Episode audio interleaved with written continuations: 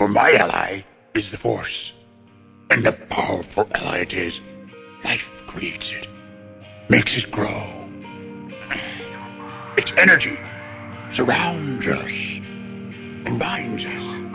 Luminous beings, so we, not this crude matter.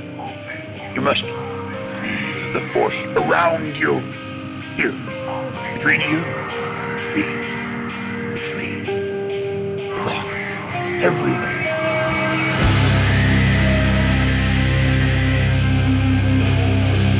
Jedi, like my father before me.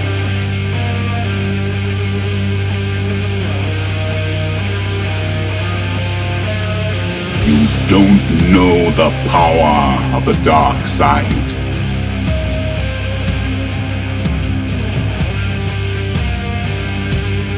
If you strike me down, I shall become more powerful than you can possibly imagine.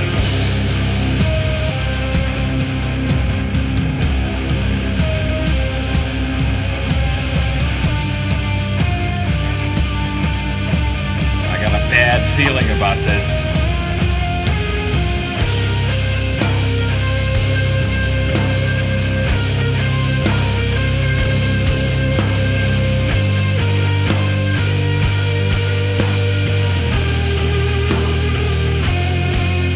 Welcome to episode 272 of Blue Harvest. I'm your host, Halls Burkhart. And I'm your host, Will Witten. And we are just a couple of weeks away from season two of The Mandalorian. And as Just a such, couple of dudes. yeah, just Looking forward to the Mandalorian. no big deal. No biggie. Uh, as such, the Mandalorian promotional machine it seems to be slowly gearing up. We're getting little bits of information here and there. That's a lot of what we'll be covering tonight, along with some uh, news about Obi Wan and Cassian uh, and Disney Plus. Looks like. Um, we could potentially be in for a much stronger focus on Disney Plus uh, in the future, and uh, some sort of restructuring within Disney. The corporation seems to sort of lead that way. But before we get to that, let me give you guys a quick bit of business. You can like us on Facebook at facebook.com slash Blue Harvest Podcast. You can email us at blueharvestpodcast at gmail.com.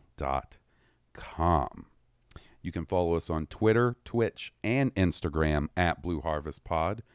And we have a Patreon, where if you enjoy our show and want to support us for as little as $3 a month, you'll get access to an exclusive RSS feed where we post all kinds of bonus podcasts. This week we have the brand new episode of Star Wars Year by Podcast with me and our buddy Steele. You can also check out the video version, the full video version of that, on Steele's YouTube page. And uh, I think I'll have a Halls solo up this weekend as well.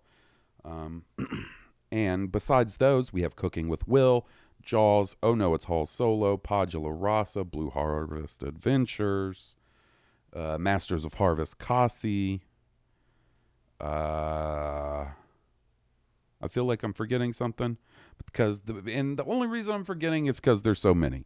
So check us out at patreon.com slash blue harvest podcast. And a big shout out to our patrons. You guys rule. You guys are the best. So, buddy, how has your week been?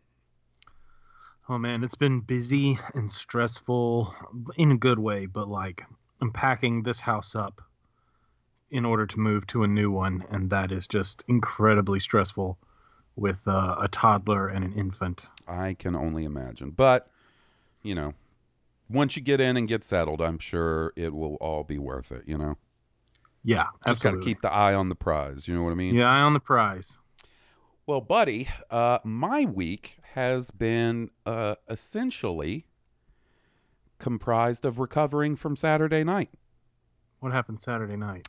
I got too inebriated, Oh, really? too enhanced, if you will. Uh, you say, "Oh, really?" But you you bore witness to I it. remember. I was there. Yeah. It was like your mic went mute.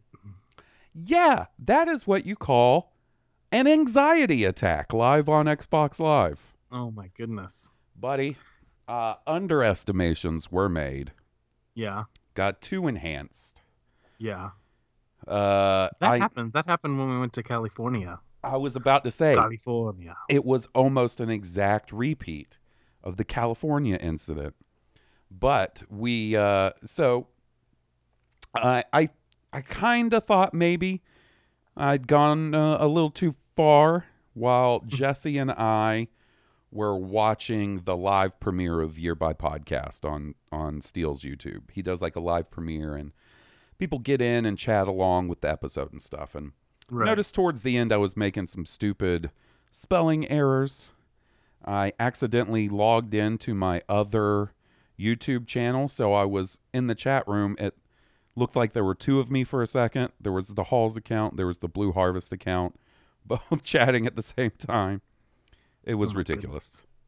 And then towards the end of that, I, I- a normal person would have said to themselves, "Oh, you know what? Maybe I just chill out for the evening, watch a little TV." Oh no, not me, not us. Got on squadrons with you and the rest of the crew, Yes. and I would not shut up. I I found it the opposite way. Like at first, like I, I thought it was totally normal. I guess you thought you were being talkative, but you know, I thought that that was I thought everything was fine. And then all of a sudden, you just like there was nothing. Like there was nothing Yep. coming from Hawes. You know how you you you know the term zero to sixty? I went from Yeah. sixty to zero. You did. So That's what happened exactly was- what happened. I wouldn't shut up. I wouldn't stop talking. So I start thinking to myself, I'm talking too much. I'm going to annoy these dudes. People are getting annoyed. I'm talking too damn much. I'm muting my mic to tell Jesse, I can't shut up. I can't shut the fuck up. I'm talking too much. And she's like, You're not talking too much. I'm like, I'm definitely talking too much. This is what's going on, right? Right. And then, ooh, the paranoia hits me. You oh know, no! like a avoid the noise. like a fucking tidal wave, which then causes the anxiety hit to hit. And I'm like, I'm talking. Oh. Well, the only solution is that I just don't talk anymore. And what proceeded to happen was a shame spiral, oh my god! spiraling hard into the shame, my dude. Feeling like uh, first day of preschool, wearing a fucking crisp pair of OshKosh B'gosh. You know what I'm saying? Carrying around a 15.8 ounce fresh dump in my Mickey Mouse underpants. Oh, like that kind of fucking shame spiral. That's awful.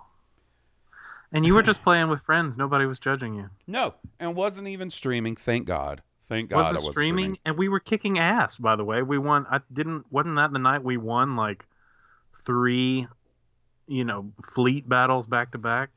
Buddy, I don't even remember. You don't remember? That's the matter. that's the other thing that bummed me out is like I've been waiting for all five of us to be on so we could start taking a crack at fleet battles.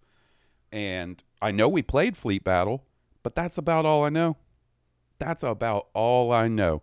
And bruh, uh, since then, uh, I played a little Sunday, played a little Monday, and then maybe some Tuesday. I can't remember, but I've been like training in the hyperbaric time chamber and fleet battles so I can make it up to you Oh. guys when we log on again next time. You have nothing to make up. We, Bruh. it was- it's just nice to play with you. Woke up the next morning feeling like a big old dum dum. Like it's just, You got nothing to feel bad for. bruh. I went too hard in the paint. You did. You went way too hard in the paint. You got to be careful. Yeah, man. Doesn't happen often. Don't cut that loose uh, that often. You know, you usually drive the bus, but the bus was driving you. Cuckoo, cachoo. Cuckoo. I am the walrus. I was the walrus. I was the walrus. I was on the yellow submarine. You know what I'm talking about? I took a little I do. visit to the octopus's garden. You know what I'm saying? Like I feel you. I know. hit all the I mean, it must be high or low. yeah. Anyway, uh, let's talk about some. Uh, oh, by the way, uh, the, speaking of fleet battle, in my hyperbaric time chain, chamber training, I think I'm getting pretty decent at it. I um, I I kick ass at assaulting the ship. You do. I do remember that. I remember you having quite the high capital ship damage score. I figured uh I figured out uh uh I guess it's a loadout that works really well for dealing damage to the capital ship. What are you What are you running on that loadout? I run the multi multi lock missiles Mm-hmm. and the the the the beam the uh, I, I forget what it's called The but beam it's the cannon? beam yeah the beam cannon where you charge it up Mhm. and it That stays on it's like damage. a constant beam for a couple seconds mm-hmm. if you can get that onto a subsystem and like put the whole the whole charge beam into the subsystem without missing it will do a lot of damage to a subsystem like it'll just start melting it Yeah. and the uh, the multi-lock missiles are really cool because you can fire up to four targets and if you're assaulting the ship and you're taking a lot of fire from the turrets you can kill four turrets at once Yeah. Boom. Boom. Boom. those- yeah just wipe it out and so even on your next run you'll take even less damage Yeah. so it's really handy Um. So right now I'm sort of rocking a general purpose dogfighting loadout for the first phase when you got to sort of take out enemy starships. right And then I have my uh, capital ship assault loadout. And what I use is the beam cannon and the proton bombs. Those proton bombs are. i haven't used those yet the only thing is is you got to get so they drop like a bomb, you know, sort of like out of the Yeah. bottom of your ship, right? i've used them in the Campaign. um in the campaign and they're Mhm. super effective in the campaign and i haven't thought to use them in the fleet battle yet but i know exactly what you're talking about Yeah, and so if you can get right like pass right over a subsystem, you know, like under the shield, you got to be real close to the capital ship is the one thing that's kind of tricky. Um, Mhm. But if you drop those, man, it does massive damage and hull damage. Ooh, it obliterates uh, pieces of hull on those capital ships and the flagship. Man, it's Mm. they're pretty brutal. Uh, but gonna have to uh, look into that the next time we play, I might run support because I've been messing around with the U Wing and the TIE Reaper a good bit. and it's the one pool i have not dipped my toe into that i need to yeah, and and the loadout I like to run is 100% support, meaning like the only uh, offensive capability I have or whatever my laser cannons are. I don't have Right. any missiles, I don't have any bombs, any mines, anything like that. My two side, my two bumper um you know, load out things is I do the uh, resupply slash repair kit and then the tactical shield. That tactical shield is pretty nasty. oh dude i can only imagine what if you had you know if you had a squadron of two guys one support and one bomber and if you could assist the bomber That's exactly what I do. and you can re-up his bombs or heal him for a second run without having to die Mm-hmm. and fly another ship all the way to the capital ship. I bet you could melt that capital ship. Plus, you know, if you got the shield boost, you can take a lot of incoming front fire. Well, not just that. Like, if you're playing on the Empire side, you know, none of the ships besides the TIE Reaper have shields to start Shield. off with. So the fact that I could give regular TIE fighters, TIE bombers, and uh, fucking TIE interceptors a shield, it's real handy. So Brilliant. I think at least for a couple of rounds next time we play, maybe tomorrow or Saturday or whatever, I will um I'll I'll be hooking you guys up on the support side, see how it goes. Cannot wait. So, let's talk about something that's not Squadron. Squadrons has been dominating the podcast the last couple of weeks It because has because it's a great Star Wars video game that's fresh. it kicks ass is why. Yeah. Uh, something else that kicks ass is our our good old pal Obi Wan Kenobi. Obi-Wan. Now that's a name that I have not heard in a long time. a long time. Um, So, you know, there's been various ups and downs with the production of this Obi Wan Disney Plus series. Started off as possibly being a movie. It's been through a couple of showrunners, a couple of different writers. You know, was probably, if everything had gone smoothly, probably would have already been filmed by now or at least started. But in a interview this week, uh, Ewan McGregor mentioned that the Obi Wan series will be filming in March of 2021. So just five months from now, give or take.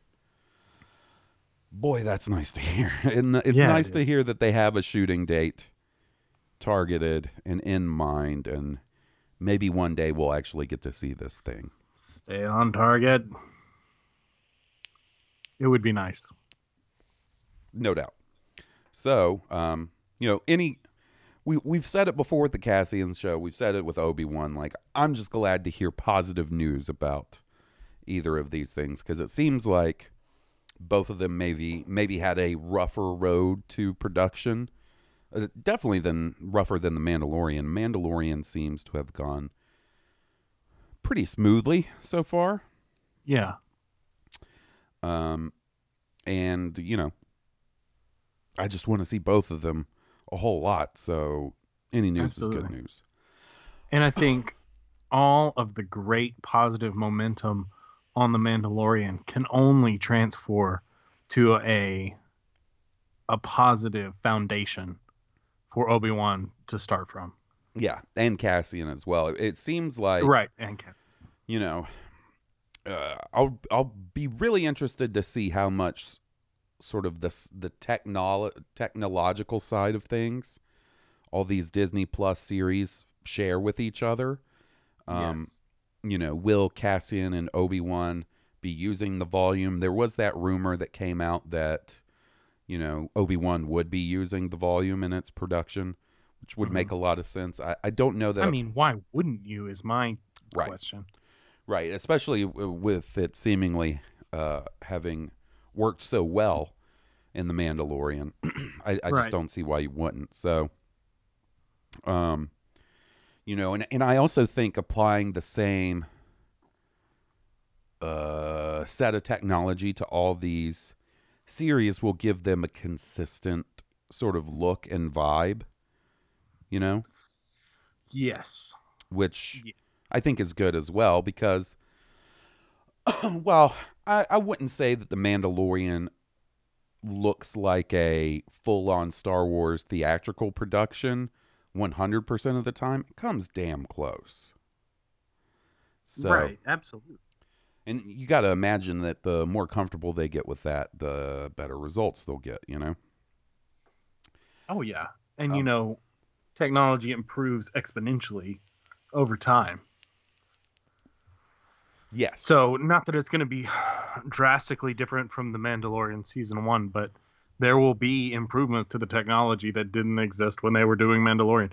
You know, you know, things they've developed since then. Right. Right. Um, also, there are some things floating around online right now. I'm actually looking for the source of this information. I believe it's some sort of production listing website. Uh, okay. Production list has Cassian Andor show titled Star Wars Andor, and shoot date is November 4th. Uh, so if that is 2020? yes, Okay. so if that is correct, uh, and that's not some you know weird clickbaity type website, um, it looks like Cassian's going to be going into production real soon, which once again makes a lot of sense because remember a few months ago we talked about I believe it was Neal Scanlan, it was somebody in the creature department saying that they were about 6 weeks away from shooting when they had to shut everything down because of coronavirus. Right. So if that was really the case, then you know, it probably would have begun started shooting sometime in May. And uh, with after everything's shutting down and things slowly starting to ramp back up as far as productions go, it makes sense that it would probably be pretty close to filming. Um, Yeah. It just makes you wonder. So, like, Cassian's going to be possibly filming this November, Obi Wan in March. When do we end up seeing these shows? Right?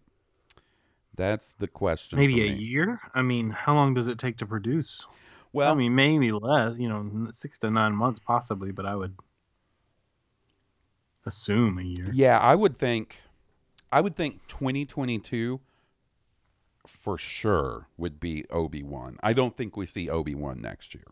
If it's No. starting in March and you got to figure they're going to spend minimum of a few months filming that thing, right? Yeah. Maybe as many as like 6 months filming it depending on what all they're doing and all the locations and stuff.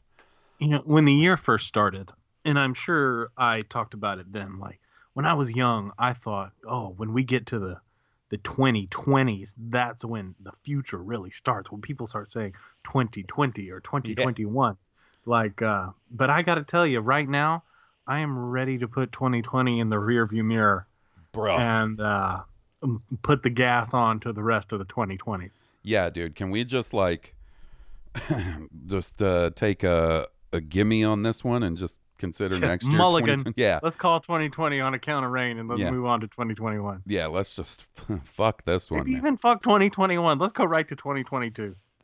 Whatever it takes, man. Whatever it takes to get into a place where I'm not fucking anxious all the time that I'm gonna die from a fucking pandemic.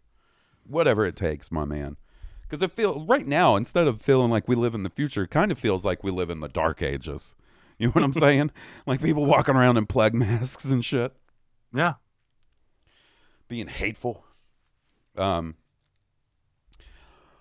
So okay, since we're talking about when things shoot and when they will possibly be released, um, today it came out in a Variety article that Jon Favreau says that The Mandalorian is on schedule to start production of season three before the end of the year. So, all right. When when does this all start coming out then? If they're starting season 3 by the end of this year, that seems like maybe it's getting a little bit of a later start than the first two seasons. Cuz I know when they did the premiere for season 1 of The Mandalorian, like all of the cast uh, had been filming season two that day, you know, and that was sort of early November, right? Right. So maybe Mandalorian season three doesn't hit uh, as early as it is this year. Like maybe it doesn't come out until, you know, like you said, a year out, the end of the year next next year. Right. So could we be looking at a situation where we possibly get two Star Wars Disney Plus shows back to back? Could we get Mandalorian season 3 and then Cassian or vice versa? You see Don't what I'm tease saying? me. Don't tease me, bro.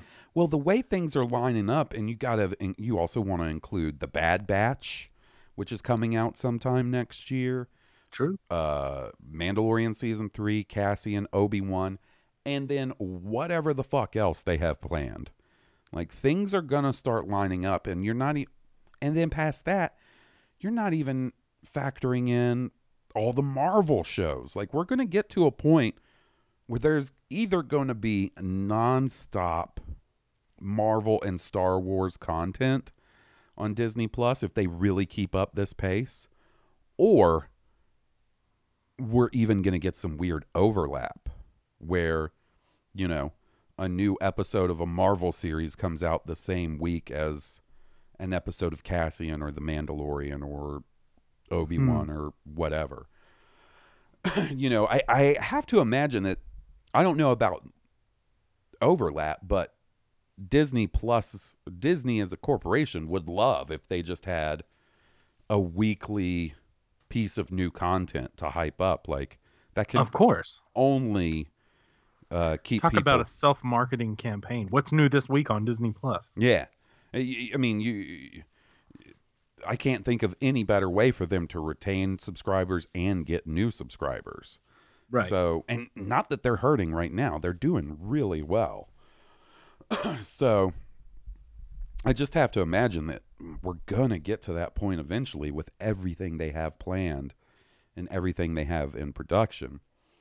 And uh, they even announced this week there was this restructuring of the entertainment division at Disney, where they are putting an even greater focus on streaming and Disney Plus. Uh, and you have to imagine that part of that is due to the events of this year, you know, Yeah. where, you know, Disney hasn't had a movie in theaters all year, basically. Yeah. Um, so, you know, maybe They released Mulan. Uh, what is it? From uh, direct premiere or something like that. I forget what it's called. We have Premiere Access on Disney Premier Plus. Access. That's right. and you know they put uh they put that Pixar movie that had just come out as theaters started to close they put that up on Disney Plus and then the newest Pixar movie the one after that is coming out on Disney Plus I think in December of this year uh, but it's clear that they're not going all in on that because there's been no mention of things like Black Widow or The Eternals hitting Disney Plus. So they clearly still have some sort of theatrical presence in mind. But I, I just don't know. Like with them restructuring to focus on streaming, like what does that mean for Star Wars movies in the future? What does that mean for Marvel movies in the future? Right. You know, like I right now things are so hard to predict. Like what is the state of movie theaters going to even be once this is all over? Yeah. It's a lot to me it's a lot like restaurants. Like you have Mhm. no idea how many restaurants will actually survive on the other end of this thing. None. and you have no idea how many actual movie theaters will survive on the other end of this thing. Like, you know, unless our government does something to save these businesses from going under, which they have not yet, uh, you know, it it's not looking good. You know, movie theaters may be not as ubiquitous as they once were. It just as much, you know, there may be far fewer independent restaurants in town. Like, thus may begin the Demolition Man franchise wars. You know, after this is over. oh shit. Where fucking Taco Bell rules the world and shit. yeah, Taco Bell won the won the the franchise wars. Um Every restaurant is Taco Bell. Yeah, I don't know, man. Uh, it's just it's so hard to figure out, and I'm not in fucking corporate business, so I have even less insight. I just, you know, we got the Taika Waititi Star Wars movie, um, which you know isn't even until 2023. So you'd have to imagine that by 2023, like right? Like it's going to be straightened out, right? Um, you know, you never know. Like it, it may be, it it may not be a steep economic recovery. It may be a protracted, elongated rise, D- and depending on how steep it is, you know, or how not steep the gradient of the rise is. Yeah. but I mean, I would hope by 2023. I would hope, but I'm not sure. let's uh let's keep talking Star Wars because uh I- you know- you know, have you seen what the socially distanced con- concerts look like?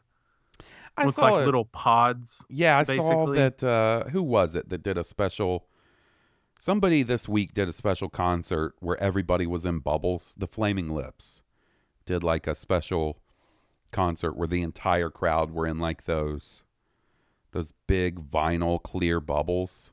that you see I people haven't like seen that, but uh, I had seen the one where every, you know, basically every party, you know, like I guess up to six people, your your your seating party was in its own little pod, which was six feet from another pod, you know, like these little checkerboard across a big open space, you know, so nobody could get close to each other. Like I wonder if movie theaters will go to that to where you can't sit right next to a stranger. Like there'll be a cluster of right. four to six seats that you'll sit with your sitting party, and then there'll be these other pods or bays or whatever. You know what sucks is uh Saturday Jesse and I were gonna go to the drive-in, right? Right. Uh, and all the showings got canceled because of the fucking hurricane weather. Oh yeah. Yeah, can't go to a drive-in in a thunderstorm. I mean, you can, but you can't watch anything but the thunderstorm. Yeah, for real. Um, so speaking of Mandalorian season three, which we were just talking about, uh, Phil S- Stos St- Sostak, Phil Sostak, he's the head of the Lucasfilm art department.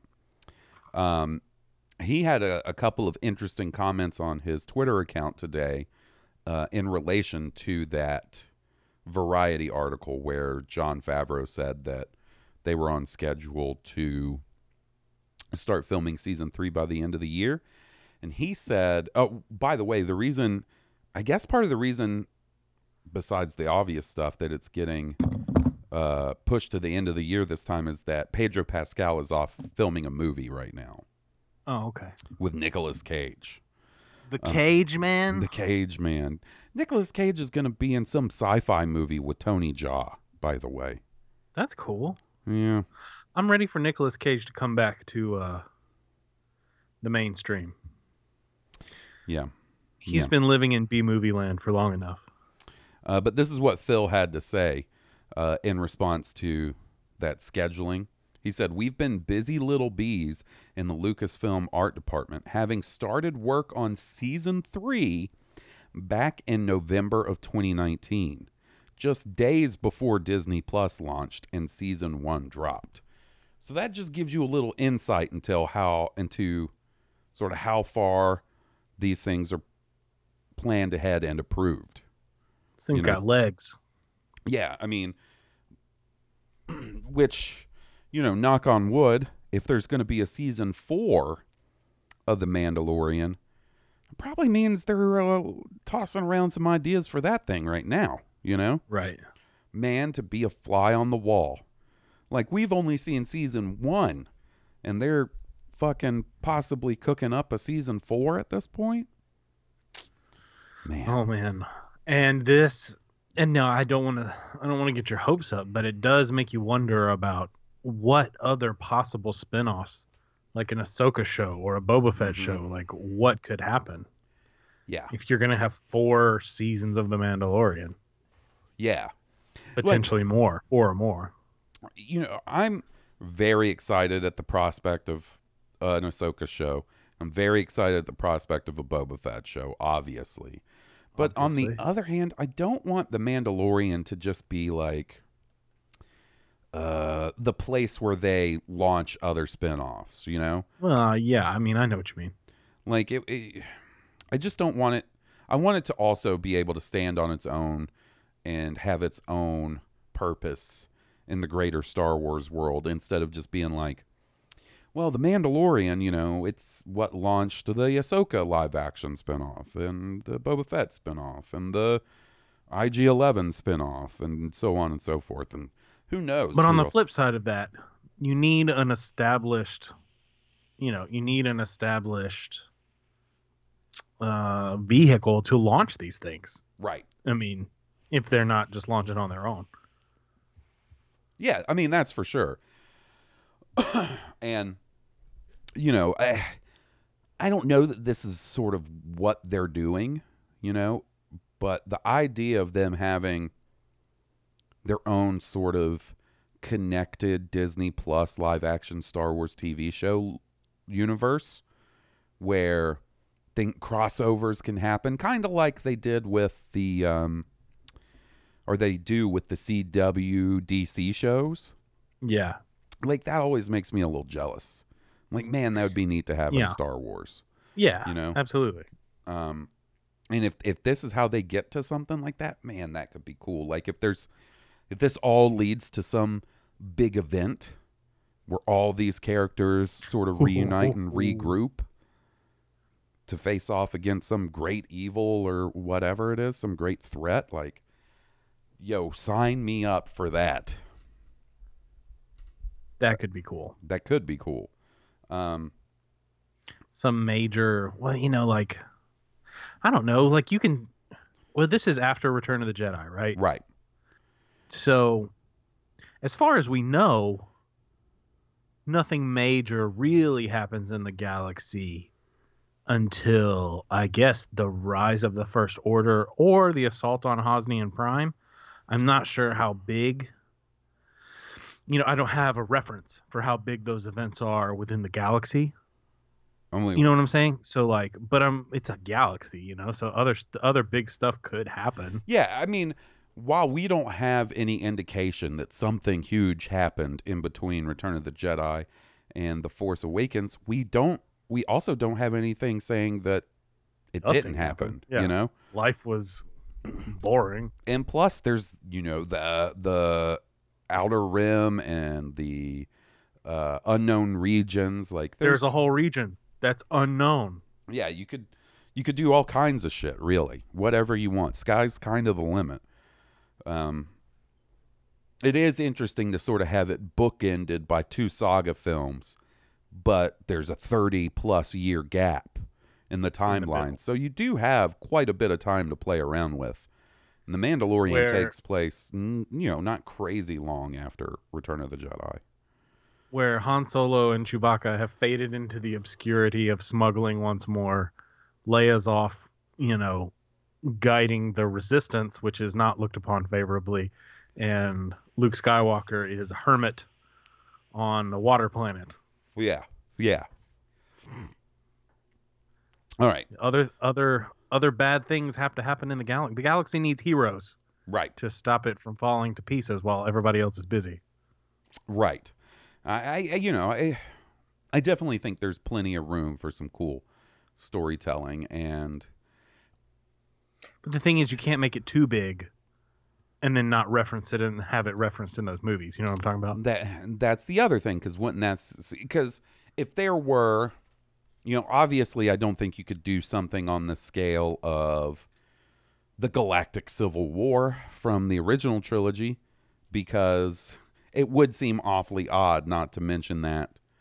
I mean, you would know why. You would know the real world reason why that stuff is is not mentioned, and that's because But talk about pulling you out of the universe. You know, the, the universe. yeah, you know, it's it's one of those things like the, the Ah, the dangers of playing with the timelines. Yeah, and and you know, The Mandalorian is such a right now at least such a, a smaller focus story sort of on the fringes of the Star Wars universe, but that's the other thing is you start to expand that and do spin-offs and focus on other characters, then, you know, that just grows.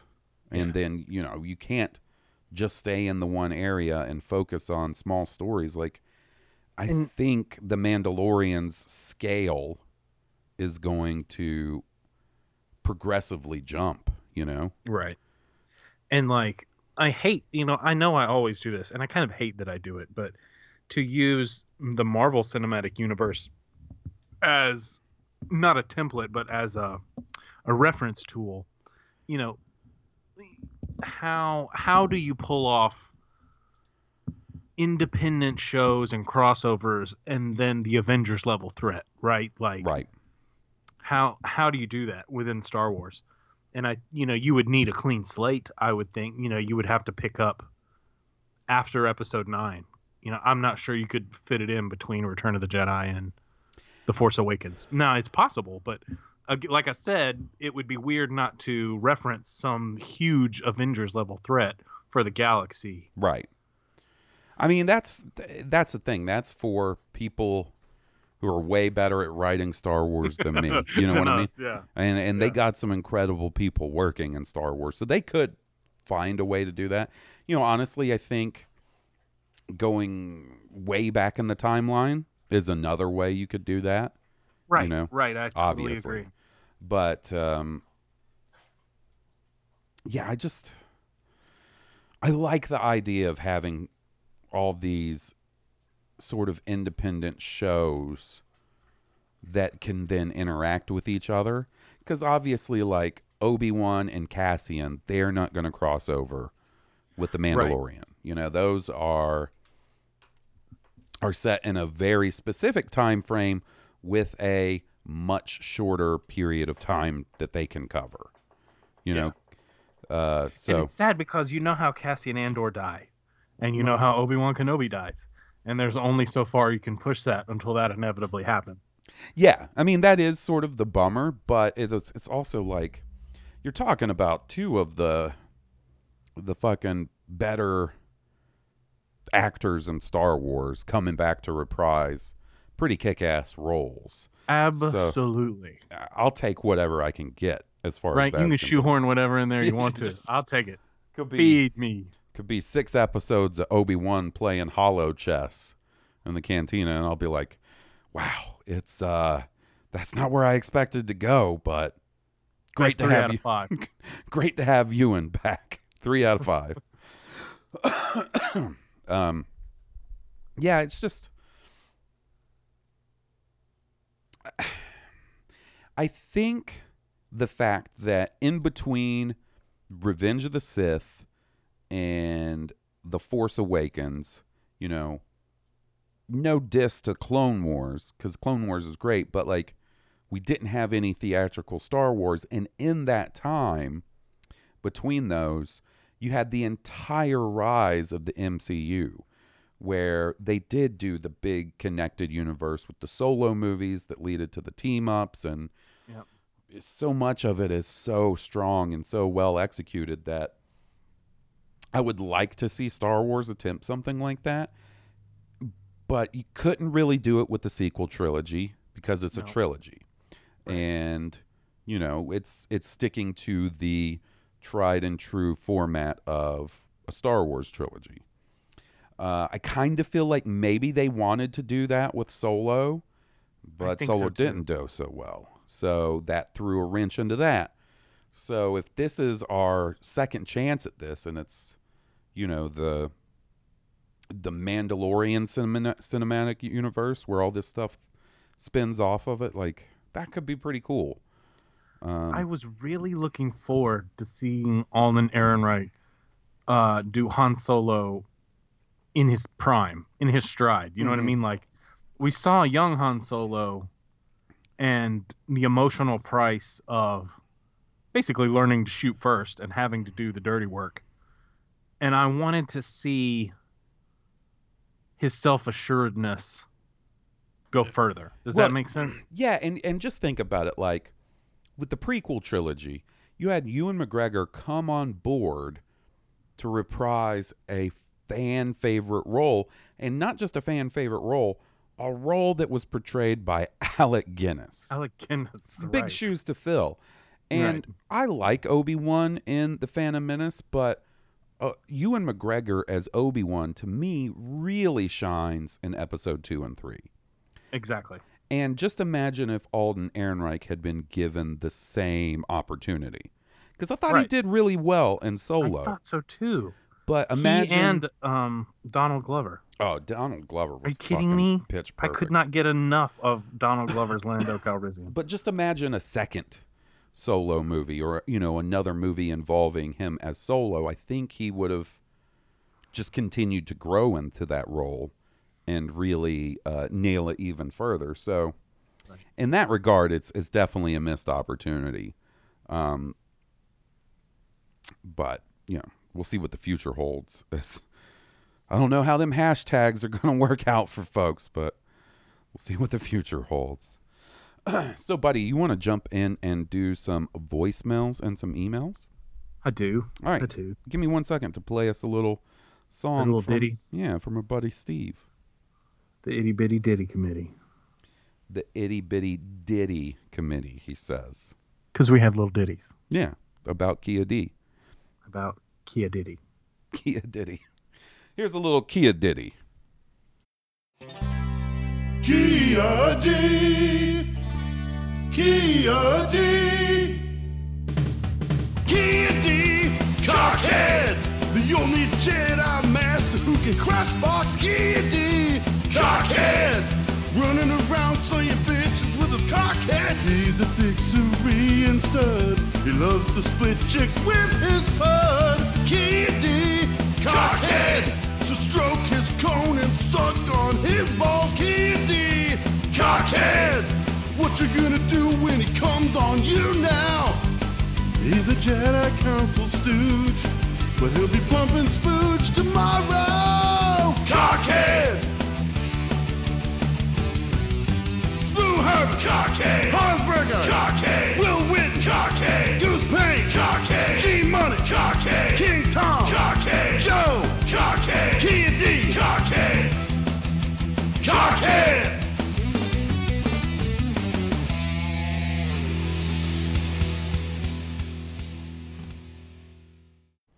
All righty. First up, we got the man, the myth, the legend. He of the Lando Quatrain. Hey, Halls and Will, it's King Tom, the king of all Toms. Tomas Rex. Hey there, Hawes and Will. I was taking a break from squadrons today so I could follow along to this virtual panel I think they were having as part of, you know, the virtual New York Comic Con, uh, featuring some of the Star Wars authors talking about the High Republic. And I don't think there were really any earth-shaking, shattering reveals, uh, but my favorite part of it was the authors were talking about all the different Jedi, and obviously the Jedi are going to be a huge focus of the High Republic.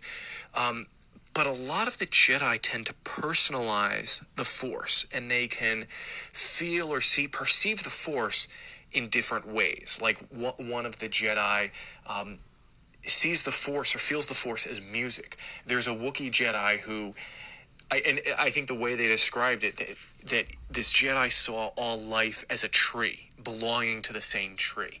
And this is something because I love it when they get into the Force and they get a little bit weird of it with it. And we've we've kind of gotten hints of this before in other Star Wars properties, namely the excellent Revenge of the Sith novelization, um, which really gave us an insight into how Obi Wan perceived everything, all of not just life, but the non living material in, in, in the universe as being part of the Force, and also gave us a view as to how Anakin saw the Force.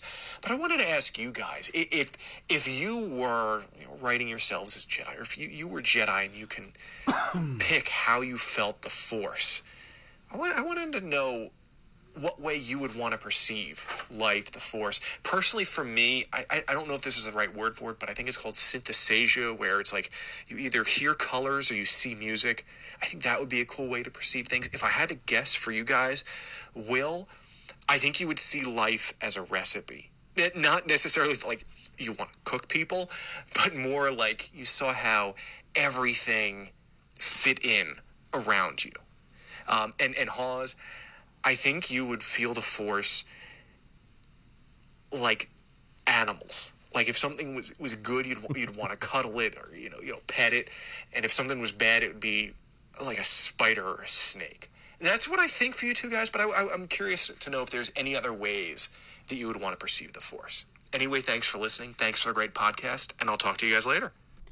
Damn, that is a cool way to approach Oh my goodness. writing about the Force. I was not. Right. So I've been sort of uh, staying away from the High Republic stuff, not because of spoilers or anything, but just because, like, you know, it was supposed to come out in August and I was really excited. And then because of the pandemic stuff, it got pushed back. So, like, I've kind of pushed it out of my mind until it's a little closer. So I wasn't aware of this. And that's uh, really cool. Um, yeah, I don't. What do you think, Will? How do you think if if you were to write yourself as a Jedi character, how would your character perceive the Force? Um, I like King Tom's analysis Mhm. of how we both would view it. I think that's pretty spot on. I do too. Um, uh, but I I also like the idea of if I were a Jedi, in knowing me, um, I would I like the idea of like a walkabout. Does that make sense? oh yeah, Like John going a John Locke style a walkabout. John Locke going off into the galactic wilderness to shed your preconceived notions of what the Force is and letting the Force speak to you on its own terms. Uh, maybe like a, a a dream dream state, like a dream vision, vision quest, hmm or like a psychedelic experience. like I think that's really that would be really cool for me. Okay, I kind of like that. Kind of connectedness of all things uh, allowing the force to speak to me through my dreams and that's you know that's kind of a cop out because that's what you know jedi have visions anyway but deeper than that does that make sense like Right, and, and the s- and- episode that comes to mind in clone wars is when yoda uh, has that like vision quest and speaks to the different aspects of the force right. like that's pretty on point of what i would i would dig trying Yeah. to trying to understand the force through its personification to me in different psychedelic experiences vision quests so like in in some ways not too far off of what King Tom was saying, right? Where you sort of see the force as a recipe as as like all living things and its component parts and how they come together, right? and how they come together right Um his animal one kind of nailed it for me. So Right. like I'm going to have to come up with like a stronger number 2. well, a second, not a number 2. Uh, um he of the strong number twos Yeah. Strong number twos. Um I don't know. Like maybe it would be I would view the force Syn- synesthesia i think is what he was talking about right, right. where where you the people with synesthesia hear a sound and then see a color or taste like it can come through different senses like yeah. people might hear certain certain colors gross them out or are very palatable you know it, it, or numbers or different things Yeah, like I wonder like would it be cool to have a Jedi character who sees the force in like numbers and patterns? Because Mm, that's something that I'm kind beautiful of mind kind of interested in. Like the fibonacci sequence yeah, stuff like that. Like okay, so I'm gonna clue you into something that I do that I've only clued one other person into, and that's Jesse, right? So you know I do Right. a lot of driving for my job. Uh, yeah And when you're driving hours at a time, you see a lot of other cars and trucks and stuff on the road. And something I do, um, I don't know when it started, but I've done it for the longest time, is I add up all the numbers on the back of trucks or cars, like their license plate numbers. I add them all up and I play this game in my head where I have to run through the lost numbers. So, like, the very first like i can't i, I gotta find a truck or a car whose numbers on the back of it and when i say truck like you know like a an 18 wheeler. semi. yeah Yeah. Uh, all the numbers add up to four and once i've found four then i gotta find one where they all add up to eight then 15 then 16 then 23 then 42 uh damn it i missed my exit following the jack Shephard truck no, no. I, well, I'll tell you this, and it's goofy as hell. But if I get on the road and real early, like let's say you know I'm on road by 6 a.m. or something, if the first number I see, if the first number I add up equals to 23, I go, oh, it's going to be a pretty good day. 23. you know i used to do the same thing when beatles songs would come on the radio mm-hmm. if I turned on the radio, I was headed to work and a Beatles song came on. I was like, "Oh, the universe is telling me it's gonna be a good day." That was that was the universe did that just for me. So I th- yeah, that's You uh, do you ever? So you go for the lost Yahtzee. Yes. And once once you get up uh, And- to forty two, you get lost Yahtzee, right? Yeah, and then I might, depending on the link, it's very rare that I get through all of them, you know. And after I told this to Jesse, now she does it when we're on road trips or something. Oh, She'll call them out. That's pretty cute, man. Um, so yeah, I think maybe I would be a Jedi who views the sor- the Force through like numbers and patterns. Sudoku Jedi. Mm, maybe not so much Sudoku, but like you were Just saying, kidding. Yeah, I was just kidding. Fibonacci sequence, like Algorithms. color patterns, algorithms, stuff like that. Yeah. All right. So this this podcast we got we're about to get the Tom Yahtzee Oh. because now we got Intercontinental Tom. Let's hear what he has to say. Hey, Hawes and Will, this is Tom in Sweden. Uh, just calling with a couple of things. Uh, number one, I'm halfway through J.W. Rinzler's Making of the Empire Strikes Back. Have you guys ever read that? Uh, it's amazing. Um, but one thing that really stuck out to me is, um, you know, like in uh, the current kind of age of fast news, fast responses, every little uh, little rumor or uh, leak about um, trouble behind the scenes gets uh, you know it produces a lot of hand wringing a lot of the sky is falling type reactions from the star wars uh, community the star wars media.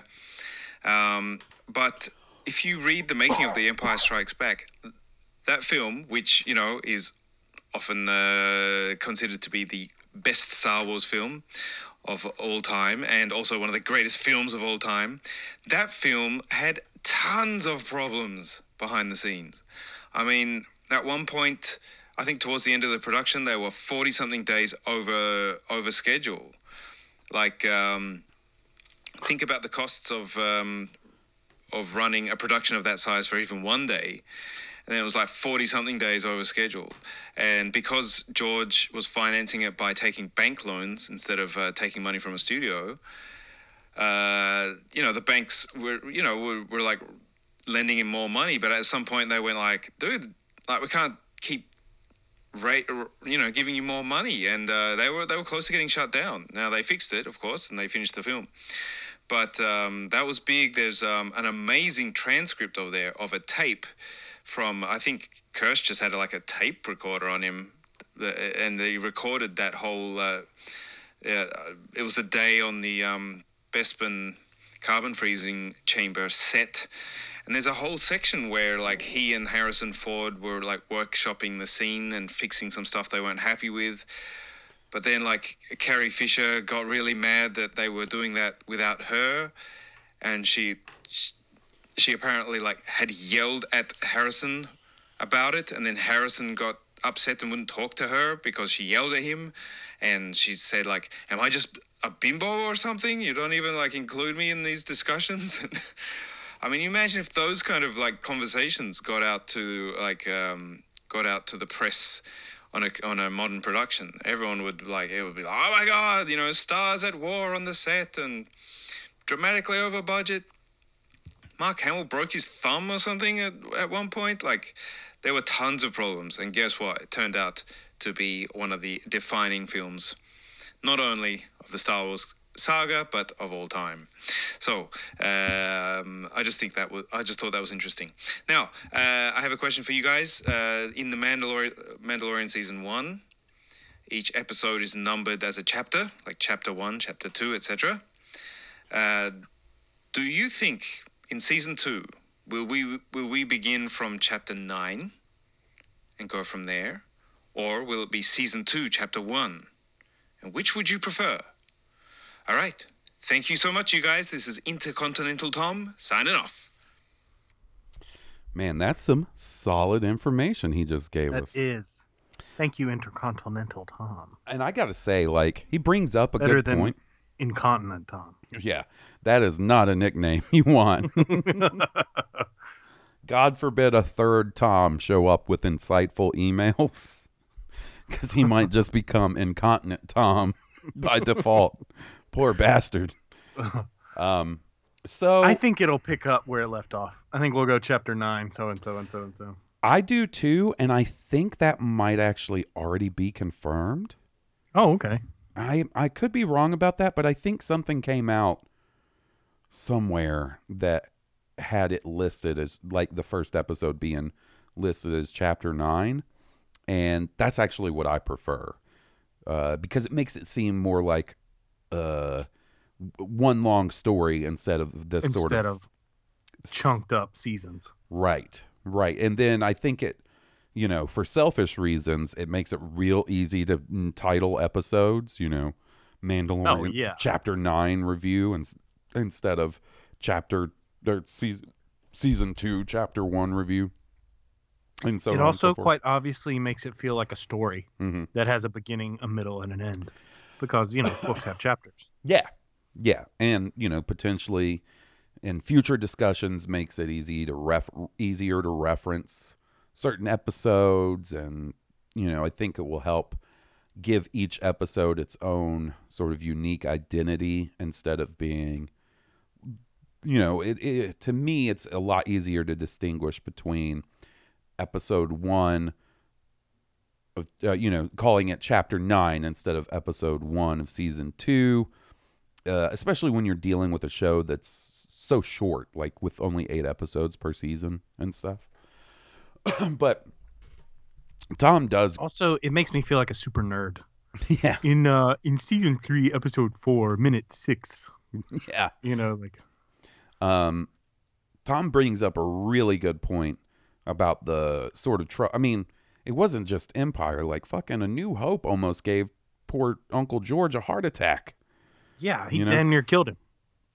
And I think, uh, and this is a little piece of information I got from doing year by year, uh, year by podcast. Like, I believe Return of the Jedi was the only one that finished like on time and on budget.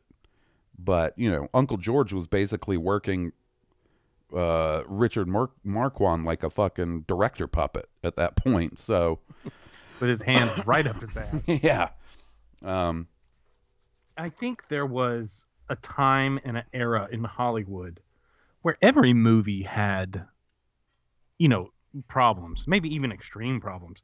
You hear about the filming of The Birds with Alfred Hitchcock and what he did. Poor Tippi Hedren. You know, you you hear about what Stanley Kubrick did to, uh, oh, what's her name? on The Duvall. Shining. Yeah, yeah, Shelley Duvall.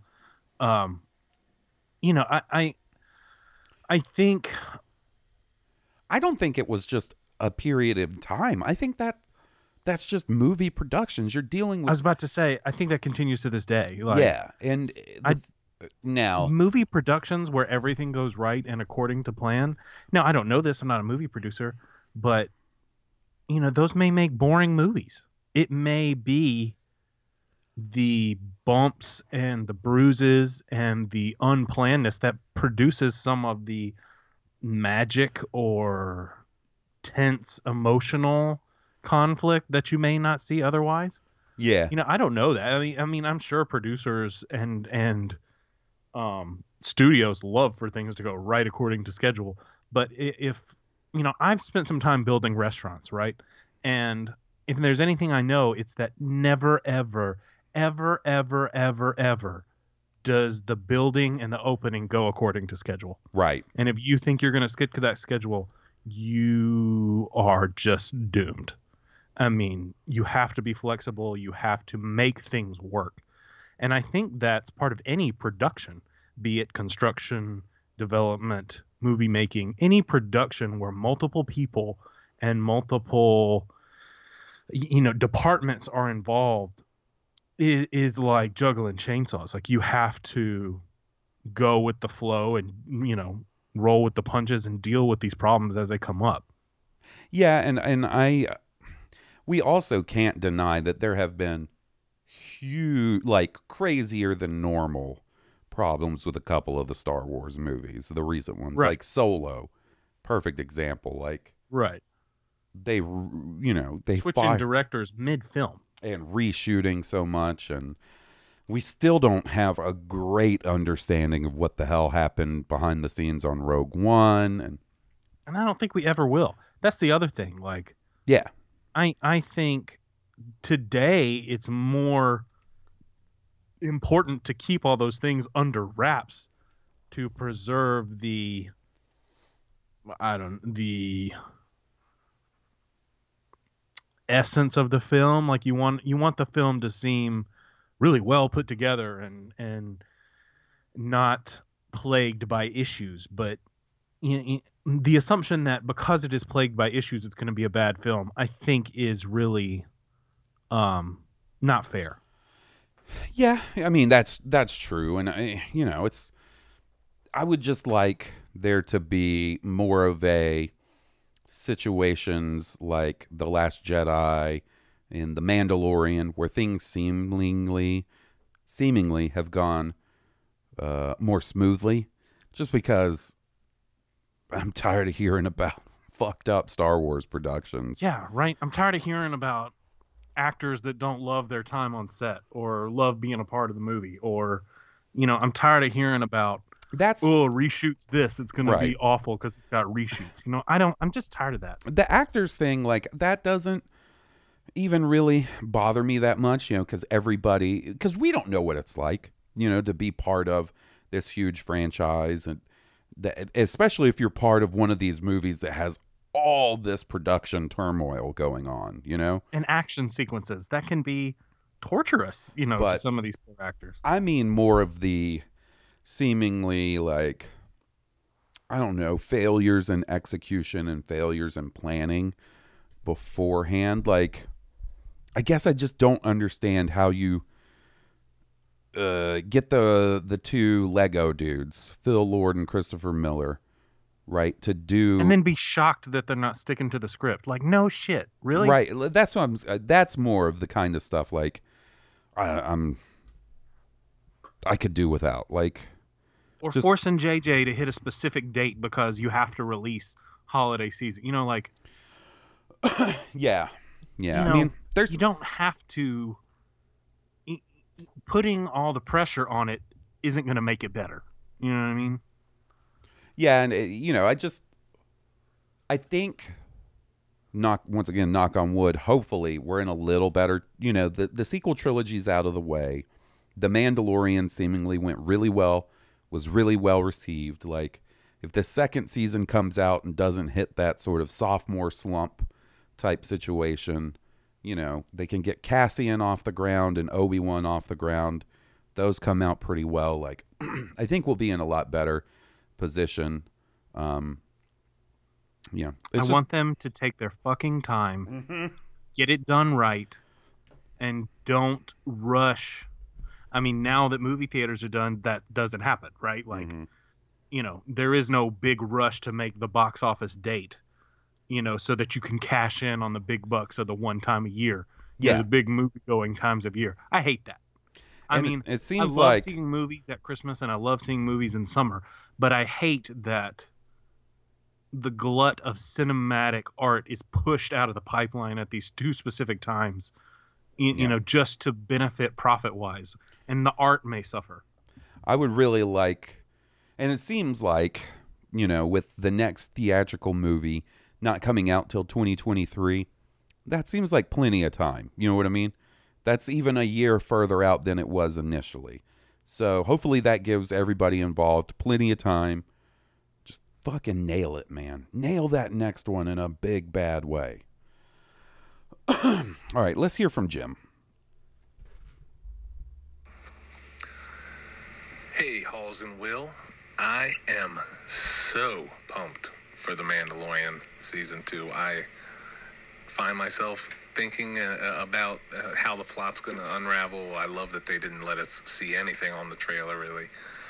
Um, but I, it has not stopped me from cockadoodie speculating, and I had some questions and uh, hopes and wanted to run them by you guys. But it's all it's all about Boba Fett. It's all it's all about Cobb and Boba Fett. so when uh, Fennec Shand um, was supposed to meet a contact, you think that that was Boba Fett, right? Maybe she had a line on Cobb Vanth uh, and the Boba Fett armor, and that's why they were supposed to meet up, and that's why he was there. That's what I was thinking. Now, as far as the Mandalorian running into Cobb Vanth first, perhaps, what I was thinking is that maybe it was Cobb Vanth that found Fennec Shand's body, and now he's this sheriff, and he's trying to find the person that did it. And Mando hears that he's being looked for, or or maybe he's visiting Tatooine, and he gets hemmed up by uh, the sheriff. Um, but what I'd really love to see, uh, what makes the most sense to me, is that he meets Cobb Vanth. He says, "You're not supposed to be wearing that armor," and basically, I don't see him uh, beating Cobb Vanth within an inch of his life and then taking the armor. I see Cobb Vanth shelling out a mission, you know, for Mando. You do this, take care of this huge problem, and uh, I'll give you the armor. And you know, he goes off on an off, awesome quest with Baby Yoda, and they handle it. And then he runs off with the armor, and then uh, eventually Boba Fett catches up with him, and then all that good stuff ensues but I hope it's uh, a few episodes with Boba and not um, an appearance. I hope the appearance is just for Ahsoka and short and sweet. But what do you guys think? Uh, does where are the holes in my theory? What what makes sense to you? Oh, also, what I'd love is actually for Din to beat Cobb Vanth's ass in Boba's armor, take it from him. Eventually, Boba gets it back. They have to fight and you see the Fett difference. You see the Boba difference, and uh, what a, a, a, badass fighter will do in that with that armor. But all right, guys, uh, good night to Green. Jim sucking up to me tonight. Did you hear all that? I did. I heard it, and I gotta admit, I agree completely. like that would be the perfect scenario for me. Is that is that Din Djarin coming across Cobb Vanth in the Boba armor, and then expecting a Mandalorian level fight, and then when he's realizing he's not getting you know he's not getting what he's expecting out of the fight you know doesn't know how to use the jetpack or the rocket or the flamethrower like just is not living up to a mandalorian's expectations. He then strips cobb vanth piece by piece like kung fu style as he whips his ass um, and then holds on to the armor and then comes across maybe Temuera Morrison down the road is like I got something that I think might interest you. You know, like yeah, I, I don't, don't, need Boba Fett and Din Djarin to fight. I like the idea that they're on the same side, but I like the idea of two Mandalorians going at it, not necessarily Boba Fett himself going at it with Din Djarin. So this is the thing. Uh, I I don't know how they would handle it because I do kind of wonder, like, with the whole Boba Fett not technically being a Mandalorian like how would Din Djarin feel about that? Like right. So my ideal if he situation even knows, you know, like right. But my ideal situation is your classic comic book versus then team up situation where yeah. you know they fight at first and then they have to team up to right. get something greater. I don't know that that's what we're going to be getting like the Deadpool Spider-Man dynamic, or Batman versus Superman, and any, and, right, but right. things and not that movie. That's what I'm trying to say. Not that movie. Okay. I mean, not that. Not, not that. that but that. But not that. You know what that, I mean? But not that. um, I just, I don't know, man, because I don't get the feeling that any of these special appearances are going to be season wide. You know, I don't I mean? either. I think they're going to be one shots. Yeah, and because it would cheapen the quality of his story, Din mm-hmm. and the child story. The child is about uh, the child. The story is about Din Djarin and the child. Yes, like that. The entire story is about the two of them, and the what is it? The the what is it? They're not a family. They're a a clan, right? A clan right. of two. Right.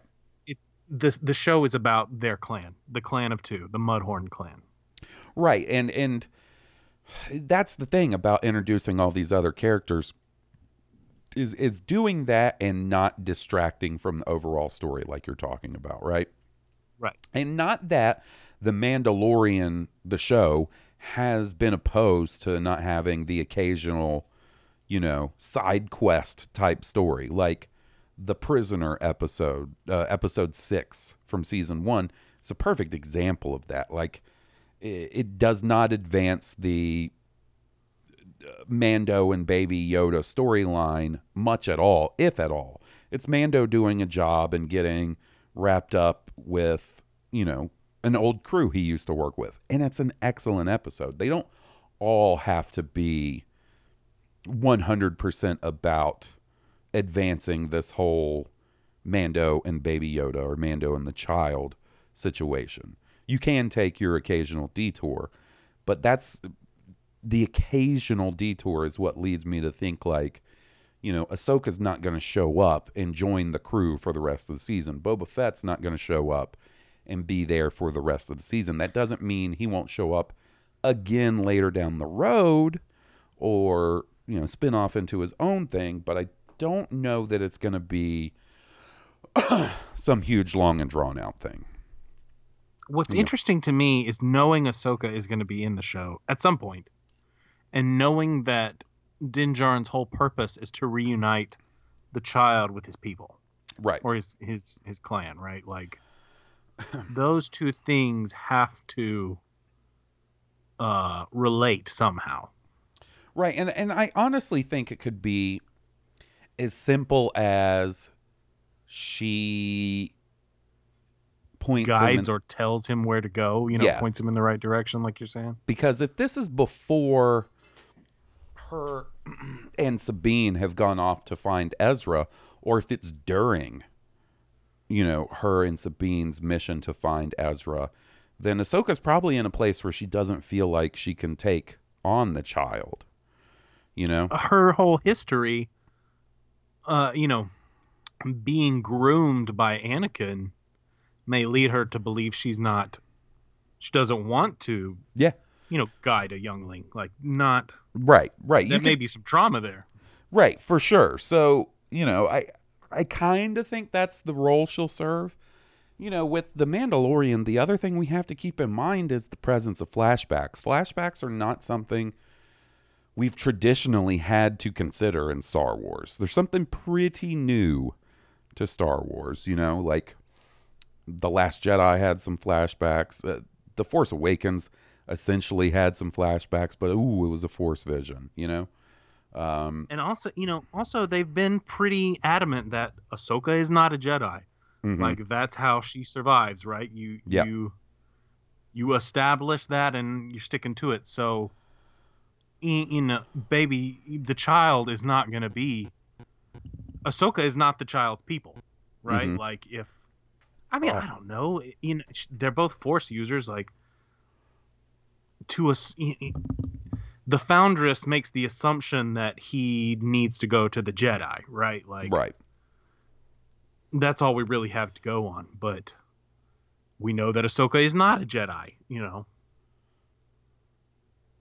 But she might know where to find some. I, I again, I don't know how that's going to work. Yeah. I feel like it's all tangled. But the interesting thing is knowing the the two cameos that we know are going to happen, Ahsoka and Boba Fett, both are members of factions that are not considered members of factions. Right. Which is interesting. Said uh, uh, yeah, Ahsoka was a Jedi, is no longer a Jedi, and Boba Fett is uh wears Mandalorian armor, but is not a Mandalorian.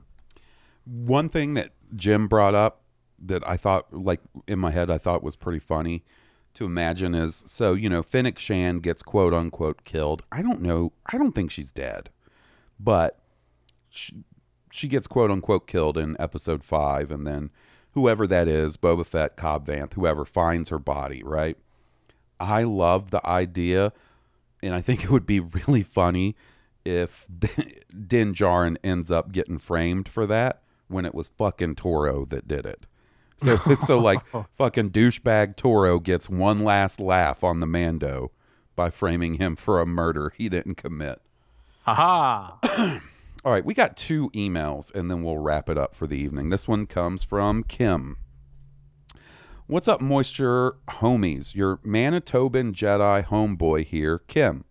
Changing the handle to be to more accurately reflect my Manitoban Jedi homeboyness because Canada is actually frickin' huge. I was all snapped up last week and remembered mid listen to your pod that I had emailed in an email and story. The dread and reversal, remorseful sweat set in, and then you read my email, and I thought, not too bad, drunkie. I honestly love the feeling of community amongst us moisture farmers that I get from Blue Harvest. Thanks, brethren. Quick question. Growing up, what are some monumental toys, figures, products that made Star Wars take a center stage and occupy your mind? My family was into home video when it came up. We were renting VHS machines and betas to watch Star Wars and Empire, but in the meantime, I had picture books accompanied by records that would retell the story and ask you to turn the page at the sound of the chime. Oh, that's what, cool. What about you dudes? Any coloring books, pop up books, or those amazing flyers that they would show all the figures in a wave that occupied your entire mind? Or what figures did you hold high above all? Ignite the green, my fellows, your Manitoban Jedi, Kim. P.S. Last week, Hawes mentioned three inches of blood when I asked about your metal preferences. I remember a time when I was way too punk for metal and bummed that I couldn't get into my favorite local watering hole because some out of town bangers were occupying the spot with a large cover over 10 bucks. Well, I snuck in the back and had my wig blown clean off. Three inches of blood touring to scream deadly screamers into my effed up face. Just wow. A life and game changer. That's cool. Um, Sounds cool. so when I was a kid, sort of being born in one of the more dead periods for Star Wars, you know, I was born in 83. So by the time I could grasp what Star Wars was 4 years later or so, I didn't have a lot of access to like coloring books or pop-up books. But one thing I do remember is a kid so like in the summer I went to this like summer daycare thing. Um I had to be like maybe 6 or 7, like first or second grade age, right? And I remember this kid coming to daycare with a Star Wars pop-up book and maybe never having been that jealous in my entire life. I just remember being like, I want this. It was so cool. It had one of the like tabs where you could move Chewy on one of the pages, and I can't even remember which of the movies it was for. I kind of want to say Return of the Jedi, but I don't know that for sure. and then the other thing I remember just looking at and like drooling over as a kid was the yellow Kenner product catalog. Like the pages were yellow, I believe, that would come with like figures and vehicles. It had to have come with like a smaller vehicle. But you would open it up and it just had all the figures, all the vehicles, toy lightsabers, you know, all stuff that wasn't on shelves anymore and I couldn't find as a kid. So there was no way I was ever going to get it. But just looking at it and being like, they made a Lobot figure? I want a Lobot figure. There's a Han and Carbonite figure. I want that. So, like, those were two things I remember as a kid, like, sticking out in my mind. Like, seeing Star Wars and knowing that there was Star Wars stuff out there that I just couldn't find. what about you, buddy? My main memories are the power of the Force Mhm. vehicles. Uh, Yes. That Millennium Falcon with the four buttons that made the sounds, and the the X-wing that had the button on it that made the sounds, and you press the R2D2 down, and it would make the wings. Uh, the S foils go into attack position, That all. and the snow speeder hmm um, that had the sound button. Those three vehicles were my bread and butter. Like, a- and my favorite action figure was um, Luke Swole, Swole Luke, He Man Luke. buff He-Man Luke, like buff Tatooine Luke with the blue lightsaber.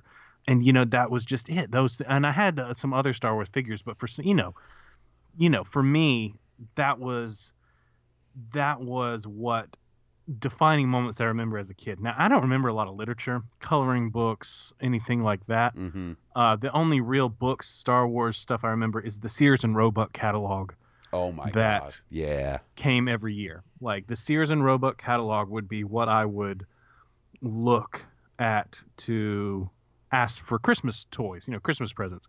And there was always one in the bathroom at my grandma's house. So every time I use the bathroom at my grandma's house, you better believe I'm flipping through that year's Sears and Roebuck catalog. Hell yeah. But uh, that's what I remember mainly. Um. Yeah. Oh, and going to I also went to like a s- summer school daycare kind of thing, but this was I was much older, um, maybe fourth grade, fourth grade, right before I moved to Mississippi, um, and the big thing at that daycare was the Star Wars trading card game. Oh, from Decipher. s- yeah, and that was huge. That was really big for me. I spent a lot of time playing that game, playing that game with my brother. Um, I never got any of the expansions, just the main box with the light side and the dark side. Mm-hmm. The And, starter uh, set. Always, yeah, starter set. Only the starter set. I always wanted the more cards, the expansions, and all that good stuff. Never got it, but like that stuck with me. Still sticks with me to this day. I think about that that card game a lot. Yeah, I have at my parents' house. I have one of those long white cardboard uh, trading card holders hmm filled with those Decipher cards. Oh wow. I need to get those someday because that is a trip down memory lane. Uh, the cool the cool things the cards did, the cool sayings or in the, like the cards, the, like uh, the movie quotes. yeah, and, and they would have like little pieces of lore up at the top that would you know give you a little like trivia bit. Like, mm, I love those Maybe things. I didn't even play it as much as I would just look, flip through the cards, like Yep. look through the cards on the car trip. You know, instead of bringing a book to read on a car trip, I would take the Star Wars That- trading card game and just read all the cards. that was the beginning of my like Star Wars trivia knowledge. Were those cards because Exactly. it's it's where I learned that like Hammerhead's name was Momaw Nadon and shit like that. You know what I mean? That's all. was- Figrin D'an. That's where I learned that.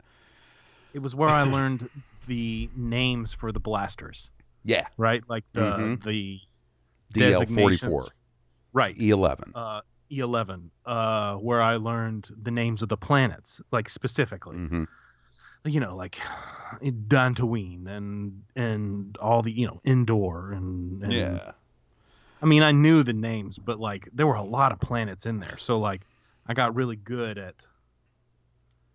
You know, Coruscant. You know, Coruscant is not in the uh the original trilogy, but it's one of the cards in in that game, right? It it existed in canon. right. The Oh, fact that the Emperor had a palace, Yeah. and that Darth Vader had a, you know, a fortress on Mustafar, like all of that. So next up, we got one more email, and this is from Chris, who I believe is a first-time writer. He says, "Hey guys, I've just started listening to your podcast on Podbean, and I gotta say I love it. I'm a longtime Star Wars fan and gamer, so your podcast is perfect for me. I'm 35 from New Zealand. I have recommended you guys to a lot of friends and colleagues. Keep up the good work, and I'm only about 10 episodes in at the moment, so I'm not sure if you have covered it or not, but it would be good to hear an episode on kyber crystals, how they hmm. choose Jedi, and what the colors mean. Anyhow, gotta go and listen to you guys again while I build my Gundam. Good times, rock on, hombres. Oh man, building a Gundam sounds fucking That's fun. my kind of guy right there. that right? Gundam building, talking about existential questions with kyber crystals, and being from New Zealand, like all, all bonuses. we can definitely talk about kyber crystals at some point because you know It- there's not I mean- always something to talk about Not always, and talk about one of the more trippy and not necessarily uh concrete elements of Star Wars lore. Like kyber crystals themselves have changed Yes, within the last few years. You know, I just like just the fact that they became called kyber crystals is not super new, but a fairly new development in Star Wars. You know, right? like the kyber crystal was almost this sort of like holy grail type artifact in Splinter of the Mind's Eye. It was the It's like the Shikon jewel from Inuyasha. There you go. Um, it was Also, never seen it, but never sure. seen it, but I know my dude knows his anime, so I'm agree. Steve will like that. Um, so what I'm I'm saying is like I, something that I've always wondered, or wondered more recently, I guess. There's a big difference between always and wondered more recently. Um, is when was it established that lightsabers were powered by a crystal? Because that's one of those things that I feel like I knew as a kid, but I don't know where I got that information. And then I Yeah, remember yeah.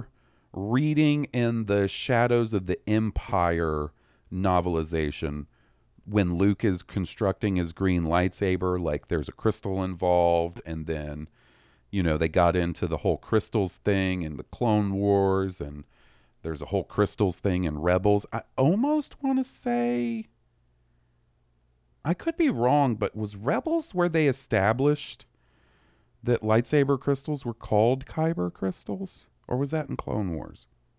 I can't remember I don't know. and then like as far as the colors go like you know back in the day the whole thing was like oh sith have red lightsabers because they They're Uh, synthetic. yeah They're they make s- synthetic kyber crystals and that's what makes the red color and They're not naturally occurring crystals. you know now in new canon like sith corrupt regular jedi crystals they quote unquote make it bleed which turns it red um, which i actually think is way cooler and more like fantasy than just oh they Yeah. They cooked up some crystal in their fucking trailer park and almost blew up the neighborhood but they got a, a red lightsaber crystal out of it Um, also, there was a point in canon where lightsaber color and I guess crystal color coordinated with the type of Jedi you were. that was And I think Knights this of is the like Old Knights Republic. of the Old Republic. right where jedi where guardians had blue Guardians, sentinels, Sentinels, had green yellow. Oh, okay. Or some yeah whatever it was Consulars had green. that's right but it's you know that was more it seemed more in line with the game than i don't know Yeah. man It- that's one of the we can definitely get into it more in Yeah, depth it and and, and it will take some research. So thank you for bringing that Yeah. up. And I'm going to have to uh, do some uh, research and some writing because i would love to be able to find it's an out evolution. You know, the history of Kyber and the evolution. yeah and i'd love to be able to find out what the first mention of lightsabers having crystals was that's something i would I guarantee it's probably some sort of visual dictionary, right? Like in the 90s during the power of the Force, or I, it You know, probably right? Like- predates that even i'm not sure really it's been so maybe long a novelization. That's what I was wondering. It's been so long since I've read the novelizations for the original trilogy that maybe it's in there somewhere. I know I read them as a kid, but past that, I don't know, man. So, And I, it's you know, I read the dinky, you know, Triclops, Oh, son of Emperor, the glove of Darth Vader. glove of Darth Vader. I can't remember if the crystal was in there or not, but I can't either. They didn't really um they didn't really take much from those and make it official. when the kid in the book had, you know, Star, Wars, action figures. action figures and toys, I was like, oh, Mhm. you're breaking the fourth wall. I don't know. Even as a kid, I was like, ugh. Mhm. I was with you. I was I was Triclops in it. I think We that glo- kid's name was indestructible glove of Darth Vader in it, and then the kid had the action figures. I was like, oh, and I think that kid's name was Ken. yeah, probably. I think it was Ken. Well, guys, that's going to do it for this week. Thanks so much for hanging out with us. We're so close to season two of The Mandalorian, you guys. It's going to be so much fun. Um, if you haven't already, please leave us a five star review on iTunes. It really helps us out. And if you enjoy our theme song, please be sure to check out the band that was kind enough to provide the music. They are Stoned Cobra, and you can find them on iTunes, Spotify, or at stonedcobra.bandcamp.com. And until next week, when maybe I'll be over my fucking shame, my Star Wars Squadron sh- shame, This has been Blue Harvest, and I'm Hawes Burkhart. And I'm Will Whitten. May the force be with you. May the force be with all of you. May the force be with us.